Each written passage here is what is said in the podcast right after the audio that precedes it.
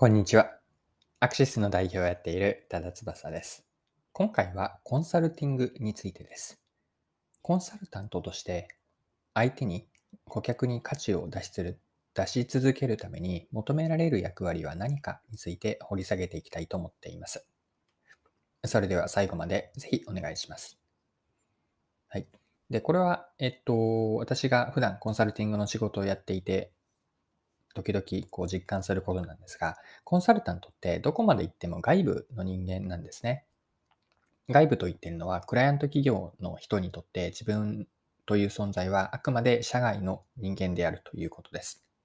で、これを前提にしたときに、コンサルタントの役割を一言で言うとすると、コンサルタントは触媒の働きをするんですね。触媒というのは、えっと、科学で出てくるこう化学反応を起こす火付け役のようなものなんです。で、ここで言ってる触媒の意味合い、働きというのは大きく2つあって、1つは新しい気づきを得る。相手にとって新しい気づきが得られるという化学反応と、もう1つがクライアントの実行につなげる役割なんです。では、今の2つ、もう少し補足をさせてください。はい。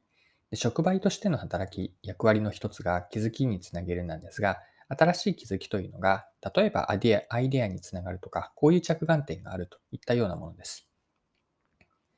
イメージで言うと、地図を広げるみたいな感じですかね。クライアントが見えていなかった視点を示したりとか、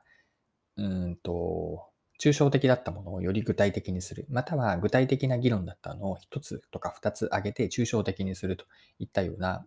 こう、景色の解像度を上げ高めていくんです。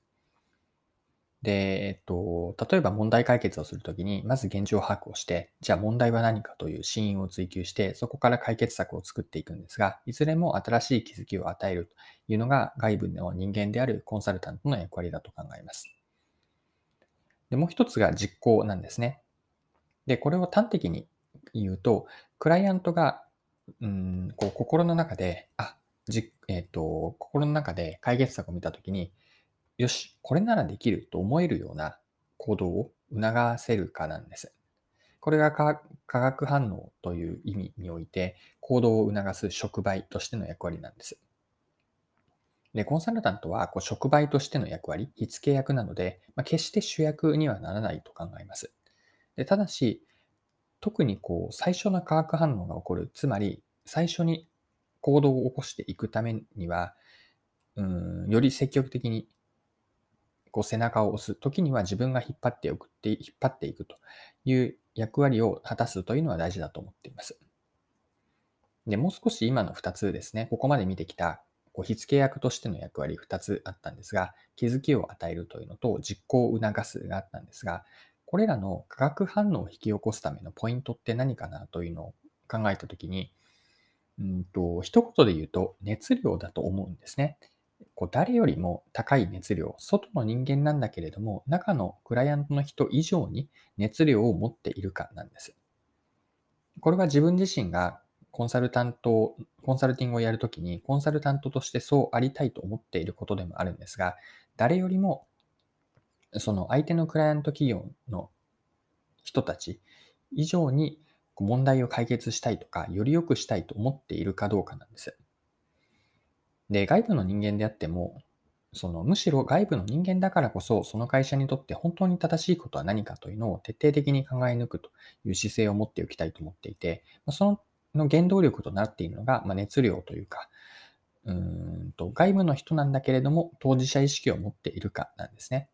まあ、熱量が高いからこそ、化学反応を起こせる、化学変化を起こせる火付け役、触媒になれると考えています。で熱量がじゃあ何に基づいているかというと、うん、当事者意識という言葉がそうかなと思うし、お客さんのクライアント企業の成功をより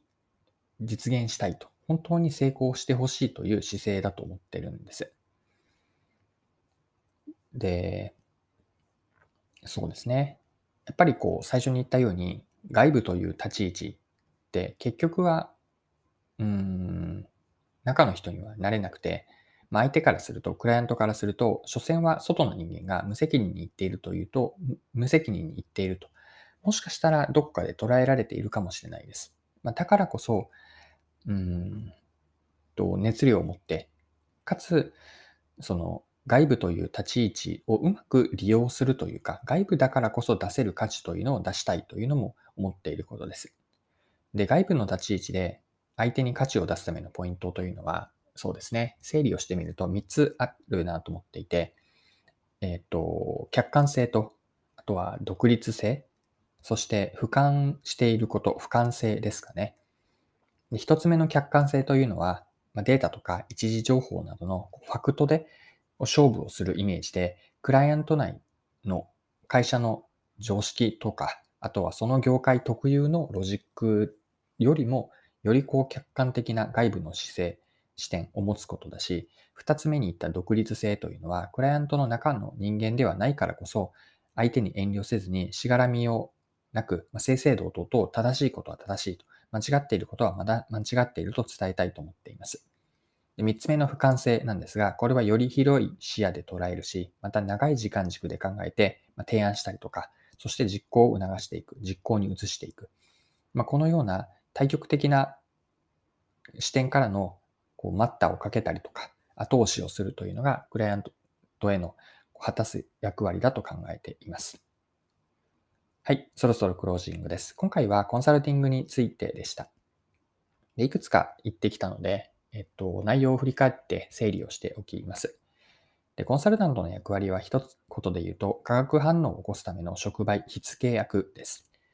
で具体的には2つあって、相手に新しい気づきを与える役割と、もう一つがクライアントの実行を促していく、まあ、そういった火付け役になりたいと思っています。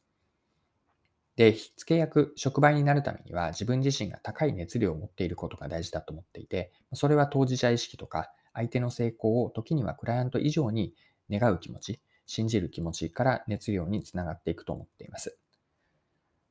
で、どこまで行ってもコンサルタントというのはクライアント企業にとっては外部の外の人なので、ただしその外部の立ち位置をうまく使って価値を出したいと思っていて、そのためのポイントは3つ。客観性。これはファクトで勝負をする。独立性は相手の中の常識とかしがらみに関係なく遠慮なく正しいことは正しいと伝える。三つ目が俯瞰性で、より広い、より広い視野とか長い時間軸から伝えていく重要性かなと思っています。はい。今回も貴重なお時間を使って最後までありがとうございました。次回もまたぜひよろしくお願いします。それでは今日も素敵な一日にしていきましょう。